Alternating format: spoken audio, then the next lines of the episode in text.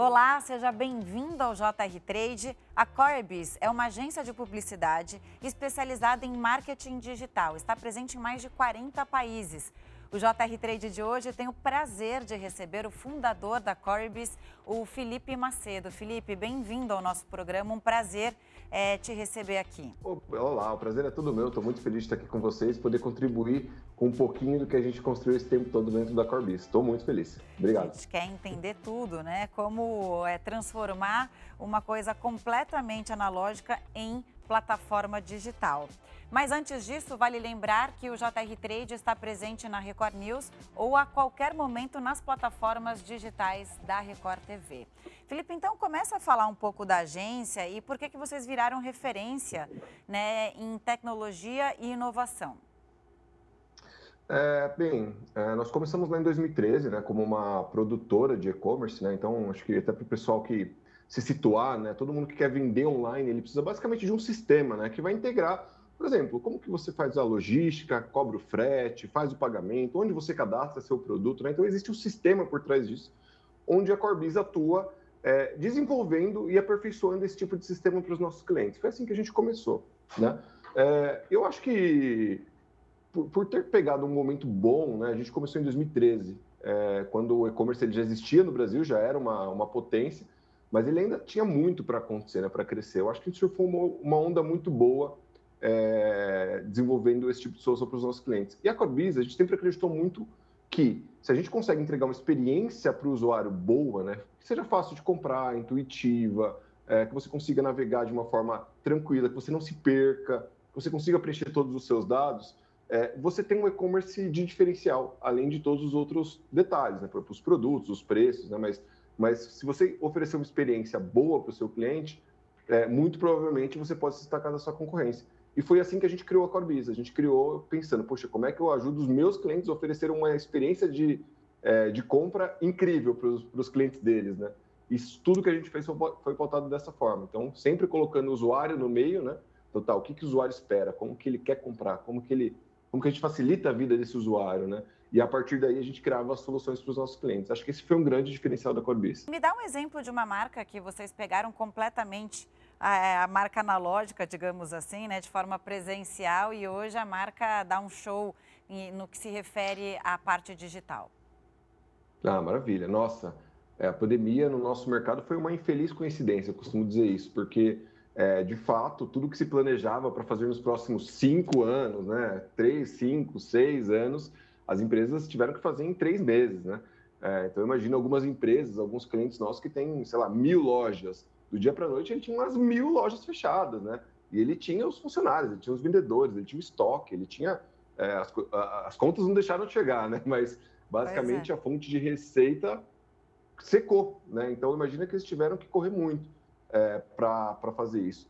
E o que, que eu acho que mudou principalmente depois da pandemia, não só as empresas, mas eu acho que o usuário ele também vai ter uma mudança, né? porque você foi obrigado a comprar mais online, você foi obrigado a ter a experiência pela primeira vez. E eu acho que é um caminho sem volta. Quando você faz, vê que funciona, perde aquele negócio do medo, chega na sua casa, você tem uma boa experiência, uma embalagem bonita, né, um produto legal, é, você não vai mais querer ir na loja para muita coisa. Né? Eu mesmo, um exemplo simples, né? Eu, eu, não gosto de usar muito exemplo, mas sim estatística, mas eu sou um ótimo exemplo. Eu não vou mais no mercado. É, eu faço compra de, de, cara, arroz, feijão, carne. Somos é... dois, somos dois. Eu, ah, a, a pandemia me mudou também. Era 100% online. E eu acho maravilhoso. Vem tudo embaladinho na minha porta. Eu pago um frete, às vezes, de 12 reais, sabe? Que não custa a gasolina que eu vou me deslocar para ir até o mercado, o meu tempo de selecionar as coisas. Então, eu não faço mais compra. Eu, e isso virou um hábito. Eu não sei mais o que é no mercado, né? Então, acho que isso mudou pra, também para muitas pessoas. Agora, quando a gente fala de uma empresa, eu acho que eu gosto de citar o caso da Chili Beans. É, Chili Beans é uma baita marca, né? Todo mundo conhece Chili Beans. Chili Beans tem mais de mil lojas espalhadas pelo Brasil. Mas a Chili Beans era, ainda era uma empresa de loja física, né? O negócio do, do da Chili Beans era é, vender na loja, no PDV, no ponto de venda ali, né? É, e quando veio a pandemia, imagina, né? Eu sou, é, eu tenho uma certa proximidade com o Caíto, e o Caíto, acho que para quem não conhece, é o, é o fundador da Chili Beans, é o dono da Chili Beans, e ele, assim, é, ficou em pânico, né? Porque imagina, de um dia para noite você tem sua fonte de receita de mil lojas, acabou. É, você não tem mais receita, né? E não é uma coisa que ia durar um mês, né? Como vocês sabem, as lojas ficaram fechado às oito meses, né? até mais, é, fechava, abria. Então era uma loucura. Então é, a Chili Beans teve que, que, que ir para o digital, para o e-commerce, de uma forma muito acelerada. Né? E, e a gente conseguiu, assim, eu quero ter feito em três anos, a gente teve que fazer em três meses, fez rápido pra caramba, mas hoje você tem uma experiência de compra no site da Chili Beans, onde você prova o óculos pela sua webcam, né? Você consegue testar o óculos, você tem que mandar uma receita para fazer a, eu não sei exatamente qual o termo, mas para medir os seus olhos, né, a distância entre os seus olhos, seu nariz e tudo mais, você manda online, você vê na webcam, né? Então, você consegue fazer um óculos de grau diretamente pela webcam. Então, é isso que eu falo um pouco de experiência do usuário, né? Isso potencializou, de fato, o e-commerce da Chili Beans. O e-commerce da Chili Beans saiu de um, é, de um patamar X para um patamar quase 15X. Então, assim, é, é, é, surreal assim, o que aconteceu. Então... Fico imaginando que antes da pandemia você é, já tinha seus clientes e já alertava sobre a necessidade de se atualizar é, nesse mundo digital. Bom, quando chegou a pandemia, você deve ter trabalhado dobrado, triplicado, porque muita gente protela, não tem, não tem jeito, né? Se não é a prioridade ali. Foi uma correria maluca, insana para você da agência? Olha, é, no ano passado nós começamos o ano com 220 funcionários, mais ou menos, 220 pessoas trabalhando. Nós fechamos o ano com 630, mais Uau. ou menos. Então, assim, gente, nós triplicamos o tamanho da empresa em um ano. É, isso em faturamento, em cliente, em, é, e assim, tudo que cresce muito rápido causa uma certa desordem, né? uma certa desorganização. É muita coisa acontecendo ao mesmo tempo. Então, olha, é, como diria um grande amigo que eu tenho, dias loucos já vieram, viu? Porque o ano passado para a gente foi maluco, assim, foi muita correria, mas por muito trabalho, muito esforço, muitas noites que a gente virou, acho que a gente conseguiu entregar um baita resultado não só para a empresa, para a Corbis, mas para os nossos clientes também. Mas sim, foi uma loucura. Felipe, você que é especialista em tecnologia, nesse mundo digital, enquanto você falava, eu fiquei imaginando daqui a pouco no metaverso, né, é, que a gente tem falado disso é, em algumas entrevistas, a pessoa vai no mundo digital experimentar o óculos e aí essa coisa híbrida mesmo, e aí a gente viver esse mundo paralelo que é o metaverso. O que, que você vê dessa revolução tecnológica que a gente está vivendo e o que, que você espera é, num curto espaço de tempo? Olha só, eu estive num, numa feira que chama NRF agora, que ela acontece em Nova York. É a maior feira de varejo do mundo. E só se fala de metaverso. Pois é. Assim, todos, todos os presidentes da PepsiCo, da, assim, da IBM, é, cara, as, as, palestras maravilhosas, mas todo mundo falando de metaverso. E eu, sinceramente, né, eu acho que isso é uma falha, né? Porque eu deveria ser mais antenado, mas eu não eu não, eu não, estava acreditando muito nisso ainda, não estava entendendo muito bem. E eu comprei aquele óculos do, do, face, do, do, meta, do Meta, né? Do, é, do Facebook. Uhum. Cara, aquilo é surreal, assim. Você consegue, de fato... É, é um mundo paralelo. Então, assim, Calma, me conta, me conta detalhes, que eu morro de curiosidade, porque também estou ouvindo muito já em entrevistas as pessoas trazendo esse assunto, mas não dá para a gente imaginar o que é. Porque você fala, bom, eu vou fingir que eu vou a uma pizzaria, eu estou em casa com óculos, qual o sentido disso, né?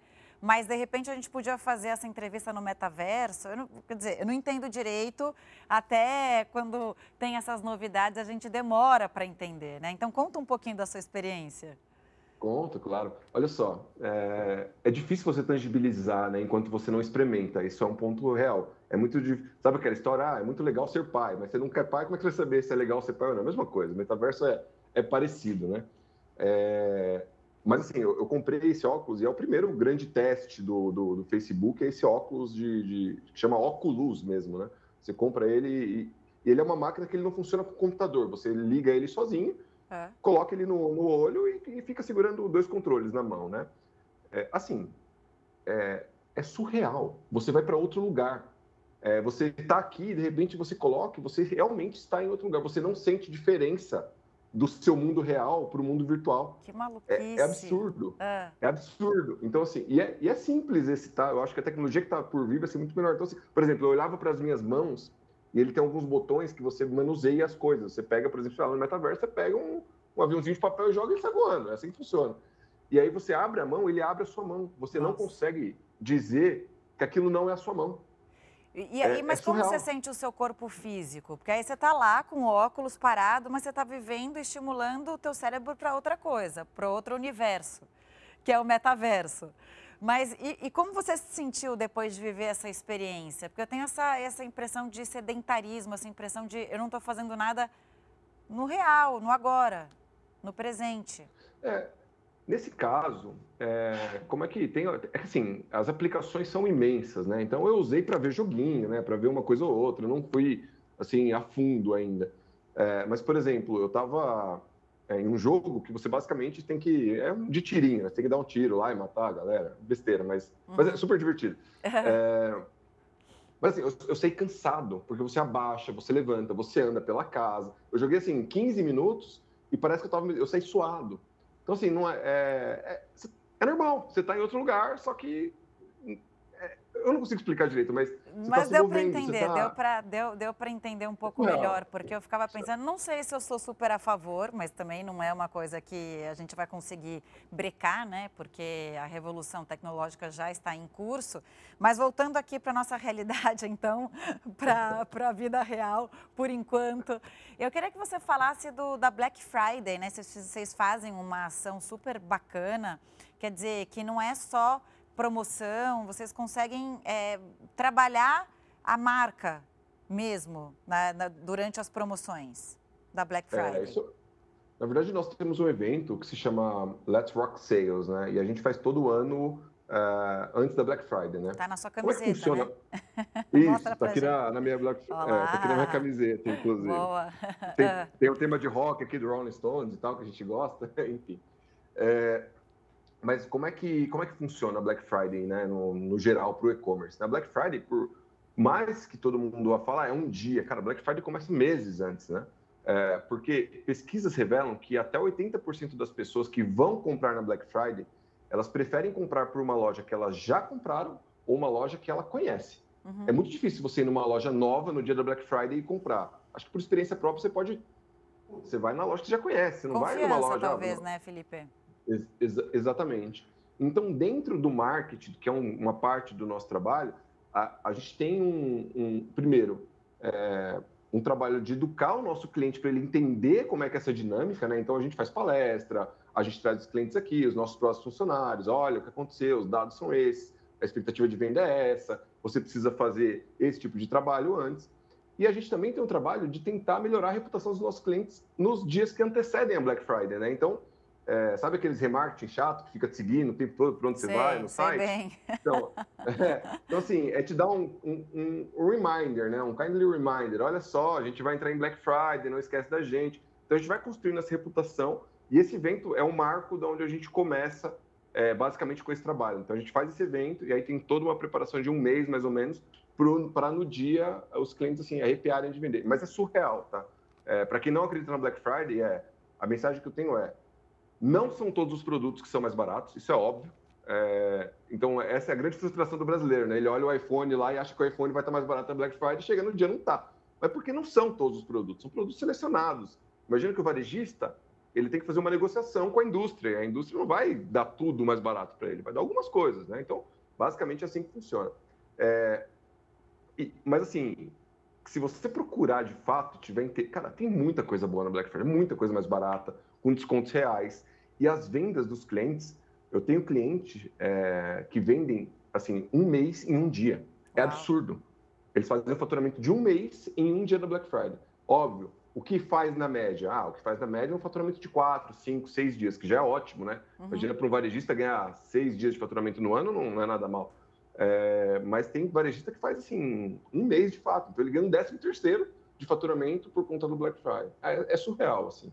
É, é, é uma data todo mundo ganha, porque quem está comprando tem acesso a benefícios exclusivos, o varejista ele tem um volume que justifique ele fazer um preço menor, né? Então ele reduz a margem ali, mas ele faz um preço menor, e a mesma coisa para a indústria, né? É, e nós, como agência, ficamos com um trabalho difícil de fazer tudo isso aqui acontecer e dar certo. Exatamente, preparar para o grande dia, né? Continua aqui com a gente, porque a gente vai para um rápido intervalo e volta já já. JR Trade está de volta e recebe hoje o fundador da Coribis, Felipe Macedo. Felipe, vamos falar então Pelo jeito, ao que tudo indica, o brasileiro perdeu o medo de fazer compras pela internet. Havia isso e você deve ter sentido muito ali no seu começo, né? Que as pessoas não confiavam em dar os dados pela internet, etc. Como você enxerga hoje o comércio eletrônico no Brasil? Olha, é, o comércio eletrônico, assim, ele cresce mais de 10 por, mais de dois dígitos ao ano, né? Então, é, é um, se você comparar com o crescimento de um varejo, né, 2,5, 3, tirando esses anos né, de, de, de, é, de, de pandemia, é, é, um crescimento muito absurdo. Né? Ele, o comércio eletrônico está crescendo muito. E sim, eu acho que principalmente depois da pandemia, muita gente passou a perder o medo de comprar. Às vezes porque não tinha opção, muitas vezes porque não teve opção, não tinha nada aberto, cara, teve que procurar online né, e teve que fazer experiência. E eu acho que existe um, uma profissionalização muito grande do comércio eletrônico brasileiro também. Né? Você vê, por exemplo, é, plataformas que nem o Mercado Livre. Né? O Mercado Livre é a nossa Amazon, ele é incrível. É, você compra produto de manhã no Mercado Livre, à tarde está na sua casa. Né? Então, é, é maravilhoso. Então, acho que essa profissionalização do serviço, da experiência, também está ajudando para que o consumidor perca o medo. Né? É, e eu acho que está tá crescendo muito. Tem um ponto que eu acho que eu, sempre gosto de comentar, que é um tema cultural. Né? Por que, que a gente fala, ah, os Estados Unidos, por que, que o e-commerce deu tão certo, tão rápido nos Estados Unidos, né? E não deu tão rápido no Brasil? O americano ele já tinha a cultura de comprar não presencialmente, né? Existia aqueles vendedores de porta a porta que ia com uma revista na sua casa e falava, olha, é, estou vendendo geladeira aqui da Whirlpool, é, você quer comprar? Quero, quero esse. E ele mandava entregar. Então já era uma certa compra não presencial, né? Isso, já, isso não existia no Brasil. Não tinha esse costume, né? Tirando por algumas marcas de cosméticos, tipo Avon, né? É. É, você não tinha esse costume de não ir na loja. Então, acho que culturalmente demorou um pouquinho mais por conta disso. Mas eu também acho que a barreira é vencida. Eu acho que o brasileiro tá, vai super bem na compra online. E vocês lançaram um blog que vocês atualizam toda semana. Qual é o objetivo desse canal de comunicação aberto pela Corebiz? É, a gente tem dois objetivos básicos ali, né? Um mais técnico, que basicamente é gerar de fato tráfego é, e leads para o nosso uh, para o nosso site, né? Então as pessoas pesquisam alguma coisa no Google, ah, tô com uma dúvida sobre um e-commerce X, né? Cai no nosso blog, o nosso blog ele lê e automaticamente se interessa pela Corbis e tudo mais. Mas acho que o segundo, né, que é o mais conceitual, vamos dizer assim, eu acho que é o mais importante, é... a gente tem que tentar ajudar os nossos clientes e prospects e o mercado em geral a se educar mesmo, né? Existe muita desinformação em relação ao e-commerce. As pessoas acham que é fácil ter um e-commerce, que você não precisa trabalhar, uhum. você pode fazer de onde você quiser. É, isso não é uma verdade, que é barato. O e-commerce não é barato. Não e é. Que funcione é, não é, com certeza. Exata, exatamente. Então, imagina que você é, ah, vou abrir um e-commerce. Você precisa ter uma contabilidade, coisas que toda empresa tem. Você precisa ter um financeiro, você precisa ter estoque, você precisa ter lugar para armazenar, você precisa ter uma pessoa para fazer expedição, você precisa é, fazer pick and packing, você precisa cuidar do marketing, você precisa cuidar da tecnologia. É complexo. E isso leva tempo, leva dinheiro, né? Então, o nosso intuito é não só ajudar é, a educar as pessoas, mas também falar algumas coisas que às vezes o mercado, eu sinto que o mercado ele é muito é, é muita fantasia às vezes, é muita gente falando coisas que olha vamos fazer a revolução do, da chinforínfla. Não é bem assim. Eu acho que a gente tem que focar nas coisas mais práticas. Então, a Corbis tenta dar esse tipo de educação para o mercado. Olha, a gente é prático, a gente executa, é, você tem que fazer isso faz o básico bem feito, que depois do básico você consegue ter um diferencial e assim por diante. Então, é, é mais nesse sentido, de tentar educar o nosso cliente é, e também o mercado é, a como que as coisas são de verdade. Acho que esse é o principal ponto no e-commerce. Né? Falta informação ainda, apesar de ter muita coisa na, na internet e tal, ainda acho que falta mais informação de experiência, sabe? Uhum. É, antes tinha isso, né, de dicas de quando você vai abrir um negócio para que ele prospere. Acho muito importante essa dica que você está dando aqui para quem nos assiste, porque é, tem essas fantasias de que é fácil, de que não precisa investir muito dinheiro, porque é uma coisa pela internet. E você está dizendo ao contrário, você que é especialista mesmo no assunto. Né? Tem que ter um planejamento e se tiver alguém por trás para fazer todo esse planejamento, melhor ainda. Sem dúvida, sem dúvida. É, assim, é, o conhecimento ou você vai comprar ele ou você vai adquirir, né? Sem ele você não faz o e-commerce. Esse é o, esse é o principal ponto, né? Ou você tem que estudar, você tem que interar, você tem que fazer curso, é, tem que testar, né? Tem que bater a cara na parede algumas vezes até aprender e tudo mais. É, ou você vai atrás de um especialista e paga por isso, né? Também é um caminho. Acho que esse é o, esse é o principal ponto. Hein? E você falou também aqui na entrevista, muito interessante, que a, é, houve uma profissionalização muito grande do, do mercado né, digital. Isso eu nunca tinha parado para pensar realmente. Agora, na pandemia, todo mundo teve que se profissionalizar, porque é o seguinte: você entra num e-commerce, se ele não funciona, você vai para o outro. A concorrência ali é imediata. Eu acho que o, o, o cliente ele exige mais justamente por isso. Você tem uma expectativa de ser bem atendido. E ser bem atendido não é só você ir na loja e a pessoa ser simpática com você. É seu produto chegar bem. É muito mais complexo o mundo digital do que você ir fisicamente numa loja. Não, sem dúvida, sem dúvida. E como que você proporciona uma experiência boa para a pessoa sentar com ela, né? Acho que esse é o desafio. Imagina que nesse momento, sei lá, o Mercado Livre tem, deve ter, não sei, um milhão de pessoas dentro do site deles, né? Como é que você proporciona uma experiência agradável, boa e não só de, de compra, né? Não, não adianta só comprar, compra ser legal, fácil, bonita, intuitiva, preço ser bom. Chega o produto amassado aqui em casa, eu não vou querer, eu não vou comprar mais, entendeu? Porque eu posso comprar no vizinho que o preço é igual e é um clique de distância. Então, assim, é muito mais fácil, você tem toda a razão. Só para a gente finalizar, os desafios, então, de mercado e da própria agência.